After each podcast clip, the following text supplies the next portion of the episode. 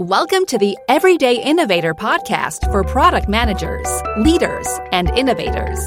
Your host is Chad McAllister, helping you become a product master. Listen and get ready for higher performance, for the doctor is in. Hi, this is Chad, and this is where product leaders and managers make their move to product masters, learning practical knowledge that leads to more influence and confidence so that you'll create products customers love. And everyday innovators see innovation opportunities frequently, making products better, making products that customers love, improving processes, creating something that is new, often a product, and solving problems. And the word innovation, it can be phrased as in a new way. When I first thought that, I thought, wow, what a great way to convey innovation in a new way. And it's a good reminder that we are making something new that didn't exist before. And that means making changes. And most groups and organizations, they struggle with change.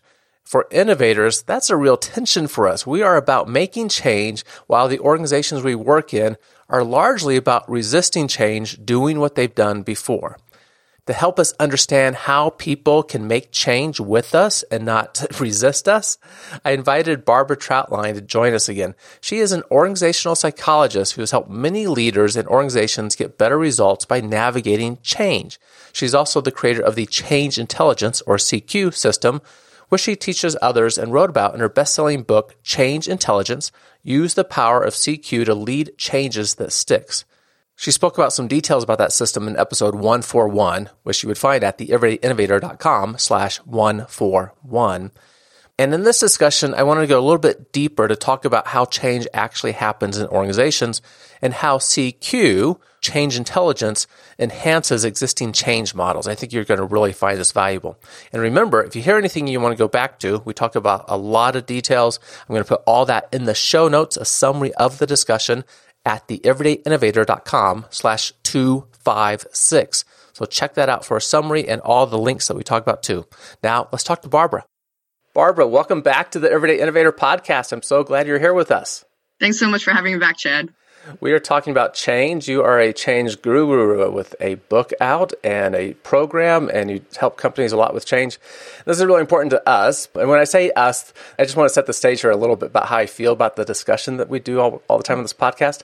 I literally do think of us like sitting down in a coffee shop, just talking with each other, and we have the great pleasure of all these wonderful product managers and innovators that are part of the discussion we're just the ones talking right now, right? And it's that feel that I, I, enjoy so much, and I want listeners to know that too. I'm inviting everyone into our coffee shop here. As product innovators, and we go by all kinds of titles, right? Product developers, managers, project managers, some of the time, lots of titles. But anyone working with products, we're really the instigators of change because we're doing something new. We're making a new product, or we're taking an existing product and making it better. And we think that's the best thing in the world. And sometimes, okay, in reality, a lot of the time, we run into some barriers in our organization in the process. And if we're doing something really cool, we think this is a great idea and it's going to really create value for our customers. It seems like there's these antibodies that come out in the organization. You know, you think about it as an actual or living organization. There's antibodies that start attacking anything that is different and say, no, no, this is not the way that we've done it before. We're going to, you know, continue down the path that has made us successful, and and they prevent things that are new. And it's really hard for innovators to you know work through that at times. Um, let's just talk about the nature of change. Why do these antibodies exist? Why is it hard for organizations to actually change? Yeah, I love that question. I love that analogy. And anybody who's interested in that topic, um, again, I'm an organizational psychologist by training, and I love the work done by Kegan and his colleagues on immunity to change. Um, that's a that's a fantastic read, a fantastic reference. And to your point, just like we have immune systems in our bodies, what's the point of our immune system in our body? It's to protect us from harmful invaders, right? right? And so in organizations, as you notice, we have um, let's say antibodies that will um, uh, you know want to keep us stable in this turbulent environment that we're dealing with in, in industries around the world, and, and to protect us from constant external threats. Um, however, so so that's a so you can look at it as a really a good thing, right? Um, however, sometimes in our bodies in our organizations, um, our our immune system can attack good ideas and positive change.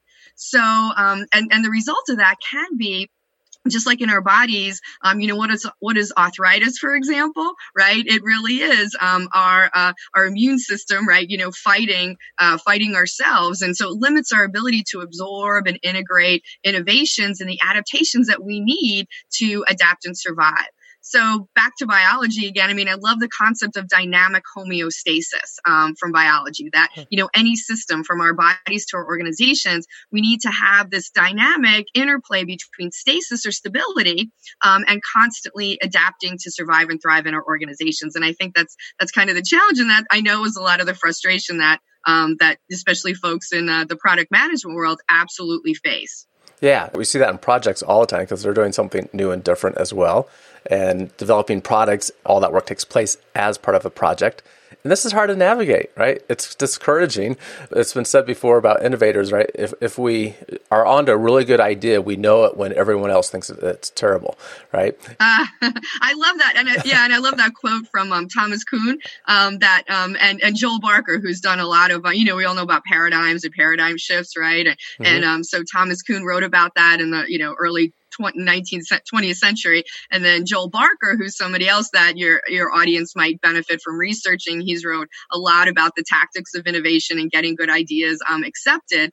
Um, he, he has a great quote that said those who think something can't be done should get out of the way of those doing it. Right. Yeah exactly. And so again and, and you know the whole paradigm thing i think is so interesting because just like looking at the immune system in an organization you can look at that as a positive and a negative right? Mm-hmm. um, and it has both and it can have both functions. Any strength overdone is not so much a strength anymore. And just like the Chinese symbol for change, right, is a combination of danger and opportunity, crisis and opportunity. I think any change um, definitely has both sides. And clearly, the um, product mo- uh, managers are usually on the side of the opportunity, right? right? But also, they've been thinking about it for the longest and they've been dealing with. Um, thinking about the problems that the new product or innovation is intended to solve. Whereas those folks on the other side are at the threat stage, right? They're looking at, you know, the danger um, that and all the problems and the hassle that moving in a new direction might cause. Um, so if you're interested too, I can I can talk a little bit more about that. I don't know if you've Chad had a chance to expose your audience to some of the research around the neuroscience of change or leadership. Oh, I would love to. Let's dive into that. Yeah, fantastic. Well, this is something that um, some research that's really come up a lot in the last decade. And if your um, if your listeners or viewers are interested in learning more about that, I would highly recommend, for example, some of the work by David Rock and his colleagues at the Neuro Leadership Institute.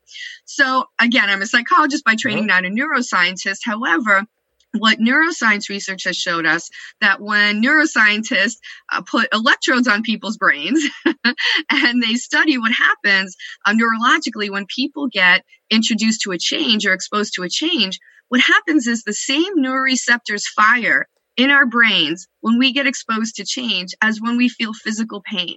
Hmm. Isn't that fascinating? Uh-huh. So, in a very real sense, to our change, to our brains, change equals pain. so that means that all of us change leaders, and I do think we're all change leaders regardless of tenure, title, or role. And clearly, any pro- product manager is a change leader. Um, that's what we're doing. I think it gives us a lot more empathy, right? Yeah. For the, as I say, the targets of change, the people we're trying to influence. Um, and I think it's also a really empowering message for all of us because we can look at that immunity to change, that resistance to change as being bad and wrong as right. something that is a signal that we're doing something wrong, right? Because we're trying, you know, and our focus can be trying to overcome this resistance. But if we if we look at it as normal and natural, mm-hmm. right, just how our brains work, just how we're designed as human beings, it really can be a very empowering kind of uh, bit of information for us as change leaders. Yeah, that's a really interesting discovery in the neuroscience of the change and pain is reflected the same way in our brain. The, the way I usually think about that, you talk about empathy. I think that's a really, really important point when people resist change so much, what's really going on there? I've always put it in terms of, well, they know how to do their job today. They're showing up to work, they know what to get done, and they're getting a paycheck for that. They're taking care of the family. And now we're, we're asking them to do something different. And that is literally scary because they don't know if they're going to be successful the same way they have been doing that new thing. They haven't tried it yet, right? And that threatens, am I still going to be getting this paycheck? Is, am I going down a path that's going to be good for me and my family or not? Yeah, that's great. There's a um, uh, uh, many case studies you can download from my website. And one of them is about a gentleman who built his own change intelligence. That's what I talk about leading change by being smarter about mm-hmm. it, building your own change intelligence. And he wrote about how when he was a frontline foreman at a steel mill, that he basically has a quote that says exactly that, that he knew that his employees did not come to work today hoping that he would change something. Right. that, um, you know, they were not, they were not looking forward to that. And so he knew that in fact, a lot of times his role was to be the buffer between his people and he used to be one of them like working the you know uh, working the line and all these you know crazy ideas that were come down from above one of my uh, one of the first people who found my book when it was published on change intelligence six and a half years ago um, wrote me and he said barbara you had me at CQ. I love the idea of CQ change quotient, right? I really and do he too. Said, I know, right? And he said, but you should, your next book should be SQ, stupidity quotient, for all the stupid ideas that. So again, that's, you know, we're always a victim, right? In some ways of, of, of, the past and other people's exposure to changes that didn't make sense. So yeah. again, it helps us have that, that empathy for, you know, why that immunity change, why that resistance to change exists. Yeah, there's this yin yang thing going on, right? The, it's two sides of the same coin, and some changes are really good, and some changes aren't. And some organizations feel like they're in a constant state of change, and employees just get really worn out by that, right? And and that's I think another contributor to resisting change. I'm reminded of, of an interview I did a while ago, and I had to go look it up. It was episode 194 with uh, Deluxe Corporation where they went through a disruptive change, that they changed kind of their core product. They're a company that prints checks, paper checks, right? And there's not too many of us using paper checks anymore. Turns out businesses still do, but not too many of us anymore. And they were introducing a technology to do e checks. So just like an email for businesses, and you can deal with checks that way instead of having to deal with paper and there are organization's 100 years old and their employees really resisted this change this is not what we are about and just trying to navigate through that change was really interesting to hear about in that episode and, and, what they did. I think any of us as these instigators of change, right, product innovators, when first time we run into this, what are we likely to do? We're going to go ask someone how to deal with this, or more likely, we're going to go to Google and, and start looking for change models and try to figure out some help around okay, what are the things that one can do? I know the first time I kind of encountered this formally, I was part of a team helping with the ERP system, Enterprise Resource Planning System for a large corporation. And they had created a change management team, right? This whole group of people just to deal with change. I'm like, well, what, what's that about? We're putting it in the system. We'll train everyone how to use it. This will be great. and didn't realize we're actually changing people's work behavior a lot. I'm interrupting the discussion just for a moment to tell you about a really interesting experience I had recently at a professional conference for product managers and innovators, the annual PDMA conference. Now, it was a great experience because I got to help so many people. And one form of this was several times a person that I helped in the past, they came to find me. They sought me out to introduce me to someone else that they were talking to someone that wanted to mentor their product managers to help them perform at a higher level. They recognize how important product development and management is to the success of their work and the organization. And they talk about this in terms of the increased pressures that they have. We all recognize this as product people. Wanting to create products that customers love, that's what everyday innovators are all about. We get that. But also products that meet revenue and profit expectations, we have to do that, and that can be delivered more quickly, decreasing time to market. That's a lot of needs to deliver on. And that's exactly what I help organizations do. And I have an excellent mentoring system for groups of product managers. It's called the Rapid Product Mastery Experience, or for short, the RPM experience. Kind of catchy, RPM experience. If you lead product managers or you are a product manager at a company with other product managers, the RPM experience is how you can create a higher performing product team. And I have a quick guide that tells you how the system works and the results it provides. And you'll find that at theeverydayinnovator.com slash RPM. It's helping other companies pull ahead of their competition and helping product managers work together better, enjoy their work more, and just be more effective. And I bet it can help you too. Check it out at theeverydayinnovator.com slash RPM. So when we try to get our hands around just making this really practical, how does one do change? And we go out and Google this, we come across some change models. Uh, popular one is Kotter's model that's out there, like the eight steps of change. And there's others that you would find too. And you have all this work now on change quotient to help kind of infuse these change models. Maybe just as a place to you know to carry on the discussion here, what about this Kotter model or another model if you want to talk about? How does that work and where does that get us in, in reality and practicality? Yeah, fantastic. So I'll definitely start with the Kotter model because it's one of the most well-known ones out there, right? And Kotter, um, you know, he was uh, one of the early gurus in um, uh, in change and learning about uh-huh. change and change management um, back when I started in business in the late '80s, early '90s. So, um, so it's very well known, and actually, several clients, multiple clients, have integrated, have used the Kotter model to this day, and have integrated change intelligence with it. Um, because first, let me talk about what the Kotter model is for a moment, in case your listeners uh-huh. aren't familiar and then i'll talk about um, how to um, even leverage it more effectively because um, it can be effective. So kotter's model he talks about that there's um, uh, based on his research at harvard he's a harvard leadership guru um, that uh, that leaders benefits from going through eight um, an eight step model, eight step process. And so the first step is create a sense of urgency for the need for change, right? As you said, to break past that, um, you know, that, that, that stasis part of the homeostasis. And this is the way we've always done things. Um, form a powerful guiding coalition of people who are senior enough, have enough authority to make the change happen, create a vision for the change and empowering vision to move forward, communicate the vision, um, remove obstacles standing in the way of the vision, create short term wins so people can really see that it's possible. Um, get the momentum going, build on the change, um, anchor the changes in the culture, and so those are the those are the different steps right? Mm-hmm. and then you know kind of install the wedges as we know from um, back in the day from uh, um, uh, Juran and uh, and Deming and you know and, and so we don't slip back so the change really sticks. So uh, so what what Kotter so that you know again he came up with that out of late 80s early 90s then a decade or so later he wrote another book that was called Leading Change that that was published in. Um, then he wrote another book called Accelerate accelerate the eight steps because what he realized over time was that while that model worked, that linear model, stepwise model worked uh, for decades, uh, decades. Now there's we live in such a time of turbulence yeah. and disruption and constant change that change needs to be the way we the way we manage change needs to be far more iterative, mm-hmm. right?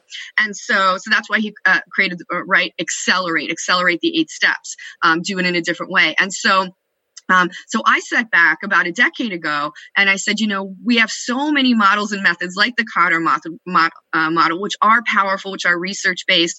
And at the same time, we still have this high failure rate of change. Kotter and his team were the ones that came up with the original 70% of organizational changes fail statistic back in his book, Leading Change in, in, you know, the early 90s. And, you know, fast forward about a decade ago, McKinsey and Company, a global consulting firm, did a similar study about the success and failure rate of major organizational changes, product launches, um, you know, strategic um, reinventions like you described with moving from paper to electronic checks, etc., mm-hmm. 70% fail. They came up with the same statistic. So we barely moved the needle in 20 years. Why is that? Well, I think one of the reasons is we do focus so much on change management. We do focus so much on project management. Um, and, and that's necessary, but not sufficient because a lot of what change management, project management is, it's all about the, the stepwise model. It's all about the tools and the toolkits and the spreadsheets. And kind of the idea is that we can control the change, that we can plan, we can, we know all the variables. We can just, you know, if we have an effective enough kind of plan and process laid out, then we're going to, you know, again, a stepwise A plus B plus C equals the effective change. In fact, you know, in our age of disruption, change is so turbulent and we need not just change management or project management, we need change leadership and that's yeah. the gap that cq is intended to fill is that we need we as leaders and we're all leaders regardless of tenure title or role you don't have to have formal people management in your title we're all leaders especially anybody listening to this um, and so we really need to be able to build change leadership capability in addition to change management capability, starting with ourselves and then also for our teams. And then also, I believe, enterprise wide for our entire organizations. Mm-hmm. Okay, so there's a lot that I want to unpack a little bit. First, on this personal leadership issue, I think that's really important. I've always regarded when we're going through something, some kind of change in an organization, that I I recognize is going to help move us forward, right? So I'm, I'm at least bought into the notion of the new vision. I have a responsibility with my peers, right? So I'm not in any leadership position with my peers, but with my peers to convey why I think that this is a good vision, why we should be a part of this, right? Because I recognize if we don't move together, this isn't going to happen. It's going to be a failure. So I think that personal leadership dimension is really important that you still have influence with others, even if they're not people that you officially, you know, this notion of a leadership hierarchy, but you have influence over your peers still. Thoughts on that personal leadership perspective? Yeah, absolutely. So, uh, you know, again, as an organizational psychologist by training, um, I know that, um, you know, what, uh, what do we have in every organization? We have an organizational chart right? Mm-hmm. An organizational chart. Um, however, um, and supposedly that's supposed to delineate and depict for us where, um, you know, the, the levels and the titles and the roles and the authority. Um, but we often know, just like it's kind of a fantasy to think that we can completely manage change and control change, right? It's kind of a fantasy to think that that actually describes the power and influence in organizations. So I always say that, yeah, it's important to know the organizational chart, right? Um, and, and Yet, also, in addition, it's very important to know what I call the organizational x-ray. Hmm. And that's where things really happen. And that's where, you know, really decisions get made and, you know, coalitions and, and um, all that good stuff. And so um, there's some also classic research um, uh, in my field by French and Raven. Um, that talk about the power bases and they talk about the bases that we have um, power bases in organizations and so again the kind of philosophy is that power is a good thing right? Uh-huh. Power is a good thing. Power is the ability to influence and make things happen um, with and for others, not necessarily to or in spite uh-huh. of or against others, right? Because um, we need to do change collaboratively and together. So anyway, what French and Raven talk about is that there are certain power bases that are given to us by our organization by virtue of our formal role, right? Mm-hmm. So we do have authority. We have the authority card, do it because I'm the boss. we have the, you know, reward card, do it because I can, you know, give you um, promotions or benefits or whatever. And we have the discipline card, right? Do it because there could be consequences, right? And I'm in a position to dole those out. Um, however, we also have personal power bases, right? That are, that are developed by ourselves. And so, for example, we have expertise. We have power because we have expert knowledge in something. We have informational power. We have now, we have power because we have access to certain information that others, others don't. And we have goodwill power. We have the power to build rapport. Sometimes people will follow us simply because they trust us, they respect us. Um, we have good relationship with them. So uh-huh. the beauty of this model is that what French and Raven's research also show is that all of those six, right, authority, reward, discipline, um, expertise, information, goodwill, all of those legitimate sources of power that we benefit from wielding at times if we need to, right, to achieve our goals and importantly our organizational goals, collab, you know, all together moving forward. However, those different power sources have different implications. So people who rely or over rely on the or, on the organizational power basis, it's much more likely that what they're going to get in their colleagues is compliance. Hmm. Is compliance sometimes mi- mal- malicious compliance, right? And sometimes outright resistance, right? right? However, leaders at all levels who yield their personal power bases more, right, and more effectively, in from sharing information, demonstrating their expertise, building goodwill, is much more likely to result in commitment commitment to their new ideas, their new approaches, right? That willingness to, you know, um, maybe not completely buy into the vision right away, but listen to mm-hmm. engage, to partner, to give their input and feedback. So I think that that is something that, again, any of us could learn to leverage even more effectively. How mm-hmm. do I tell the story so people really get it? How do I? I think so many of us leave gold on the table because we we ha- we don't proactively build relationships, build that goodwill until we're on the firing line, right? And we know from Stephen Covey, for example, back in the day, Seven Habits of Highly right. Effective People, he talked about how building relationships with people is like putting a deposit in your emotional bank account with them, right? Mm-hmm. And in times of change and when you're making a big ask, you're going to have to make a withdrawal. So any way that we can be proactive and building those relationships, building the teams, building that climate of empathy and trust and mutual, um, uh, you know, um, you know, help and uh, psychological safety, as as we say, also, I think is um, is so is so important. Yeah, absolutely. So you hit on so many points there that speak to us as product managers, product innovators because that issue of power, and I want to dive into this in just a bit, but I found a, quote on one of your blogs I want to refer to. But we have this issue of we don't have actual power. We have hopefully influence with others. We need to be building relationships, building up those that might support us in the future, or at least listen to the ideas that we can help to influence. Mm. So there's really big issues for us as product managers around that and that notion of making those deposits into each other's lives, like our savings accounts, and build up that goodwill is really helpful. There was something you said back back a moment ago. It was kind of a mic drop moment for me, though. Um, and I think at the heart of a lot of this uh, issues around change, you said change management is necessary but not sufficient. And you know, you have a whole book about this and programs, but tell us what makes it sufficient. What are the pieces we need to put around this? Yeah, fantastic. So again, I think that um, yes, change management and all you know the the the tools and the spreadsheets is very important to lay out an effective plan um, uh, for the change. However, the, the missing ingredient um, that we really need is that change leadership, um, and that's why I developed this concept called change intelligence or CQ. So just maybe going back for a minute to um, uh, um, the the psychological parts of change and the neuroscience of change that uh, you know what happens in our brain when when uh, we get that fear threat response evoked right? Um, what happens is that we uh, uh what we know happens physiologically is that uh, that uh, fight flight freeze response right that you know people they want to they want to fight they want to argue against the new idea they want to flight they want to run away from it they just freeze right they, they don't know what to do they're mm-hmm. paralyzed um, what all those three reactions have in common is that the good stuff that feeds our brain the oxygen the glucose it gets sucked down past our neck so we can fight, flight, or freeze. So what all those reactions have in common is that change literally makes us dumber. change literally makes us dumber. Just when we need all our cognitive capacity to be able to deal with the iterative nature of change, with the with the with the problems that are going to occur, with the best laid change management or project management plans, right? With the with the unexpected resistance we're going to encounter, um, with the setbacks, with with the delays, we get dumber too. Not only do those who were leading through change get dumber, right? You know, when we're approaching them, right? Um, they get fear, they get threat.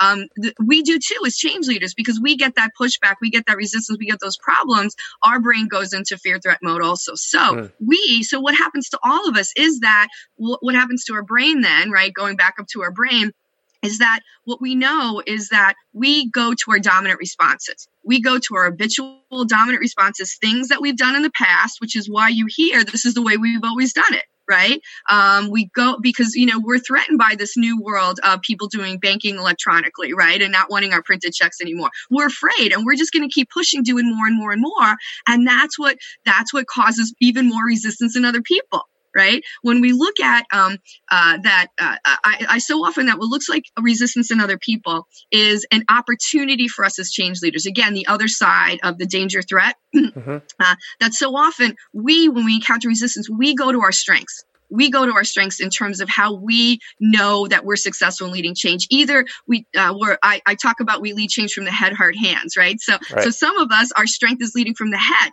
So what do we do? We talk about that exciting vision more. We want to promote it. We want to push it. We want to say, don't you get it? And we get so frustrated because people don't see the gold in what we're giving them, right? Because we're not giving them what they need. Some of us, we're very process oriented. So we show them, we've got this beautiful plan to lay it out. Don't you see how well resourced this is? Don't you see how logical and efficient this process is. And we try to convince them with that, but that's not what they need, right? They want to see how is this going to impact the business? How is this going to help us deal with these competitive threats, right? Um, and sometimes what looks like resistance is people, you're handing them a plan or you're having, handing them a vision, but they haven't had soak time. They haven't mm-hmm. had a chance to think about how it impacts them. So really what's on their radar is how it's going to impact me and my job or my team or my competence or my status or whatever. They're thinking about the personal impact. You haven't engaged the heart right? So I always say that behind every complaint is a request. Behind every complaint is a request. And if we can reframe resistance from our enemy to our ally, right? Look at that resistance as a powerful source of information that we can use to control the only thing we can, which is ourselves and our style of leading change, right? That's how, that's where we get the um, necessary and sufficient, right? That's mm-hmm. how we have all of those great project management, change management tools in our toolkits. We can lay out a great plan. We can have the business case for change. We can show the vision. And on top of that, we have that agility we have that adaptability. We have that smarts, that change intelligence that we know that when things go awry, when people push back or resist or challenge, we can adapt. We have all these tools in our tool bags.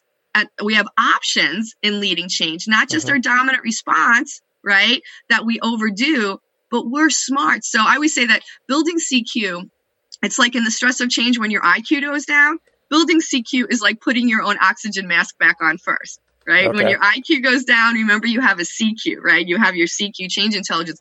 And remember that you can breathe, you can you can say that I've got other tools in my tool bag. Just because my go-to response is this, wait a minute. I'm seeing this type of resistance in my stakeholder.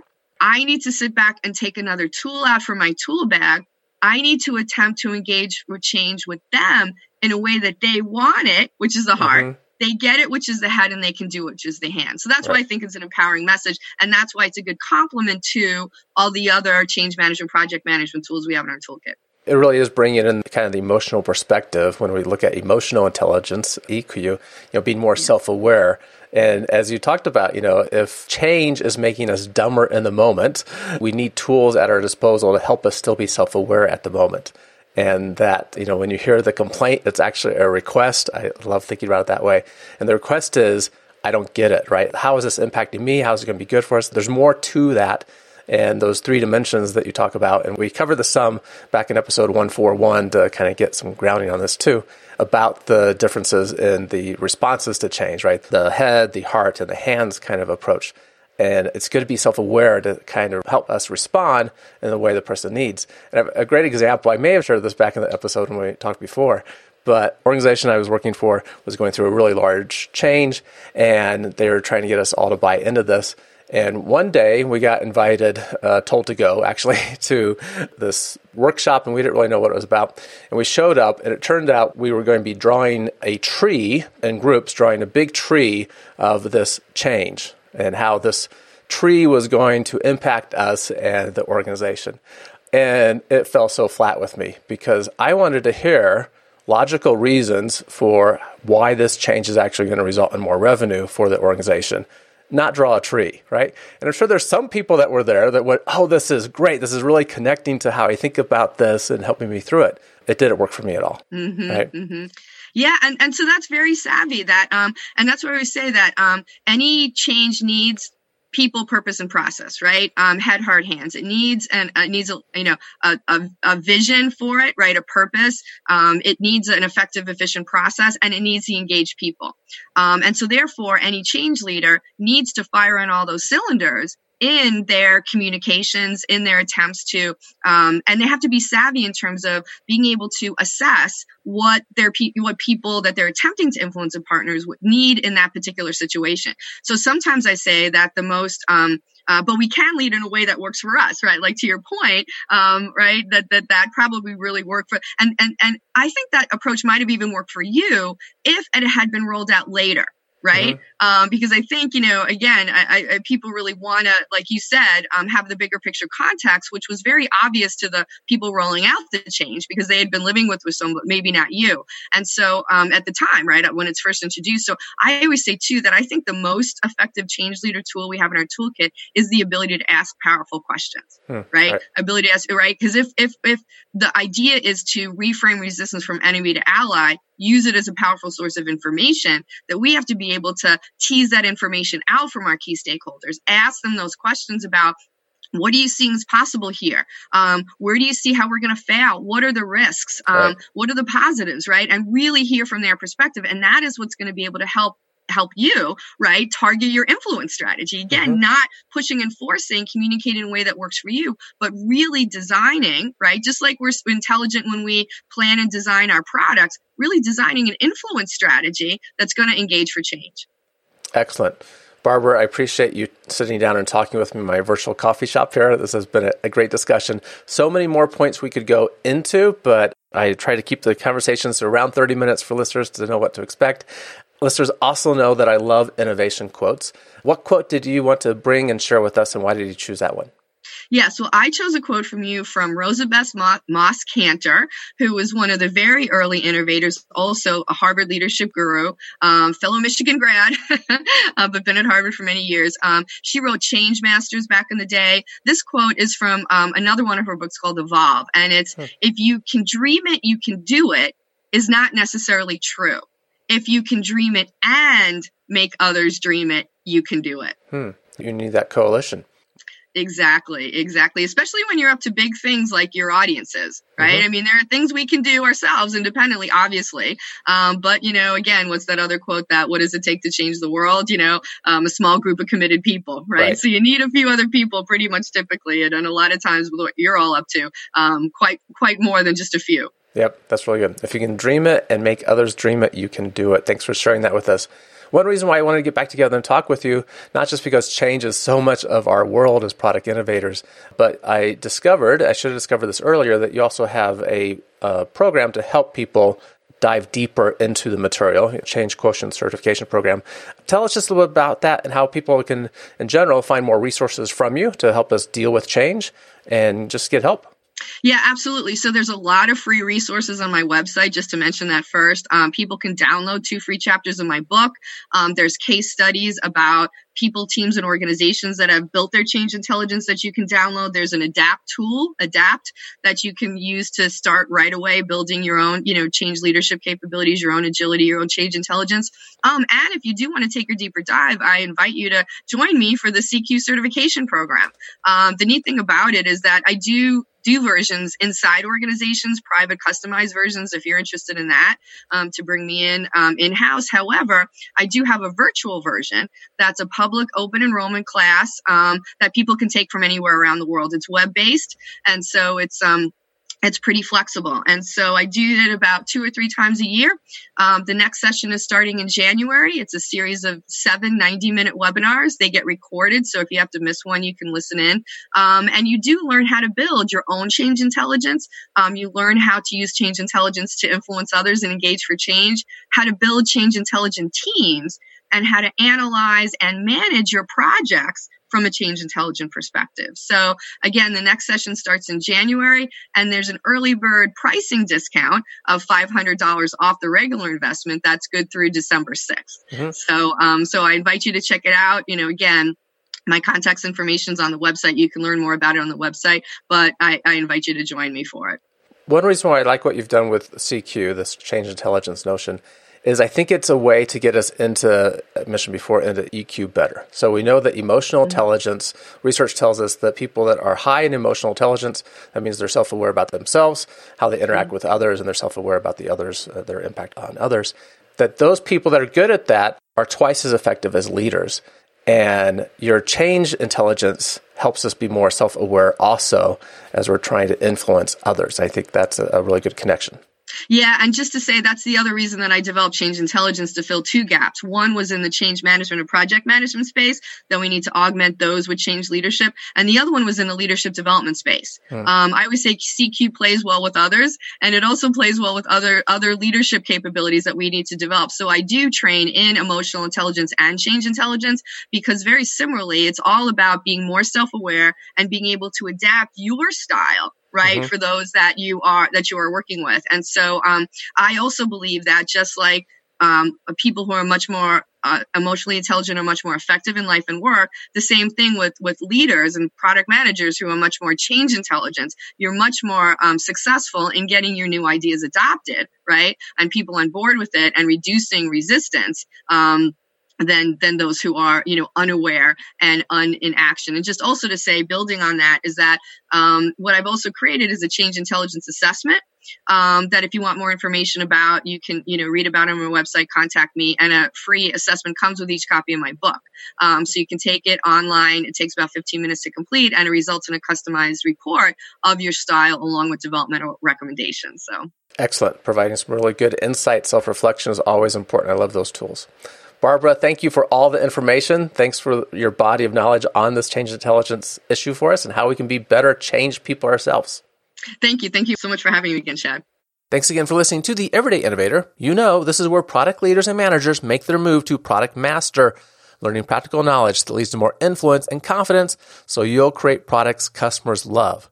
If you are involved in change, it is a sticky situation, and I hope that you'll go check out Barbara's resources that she shared. Go to the show notes to find all the links to those resources. That's at theeverydayinnovator.com slash 256. Keep innovating. Thank you for listening to The Everyday Innovator, which teaches product managers to become product masters. For more resources, please visit theeverydayinnovator.com.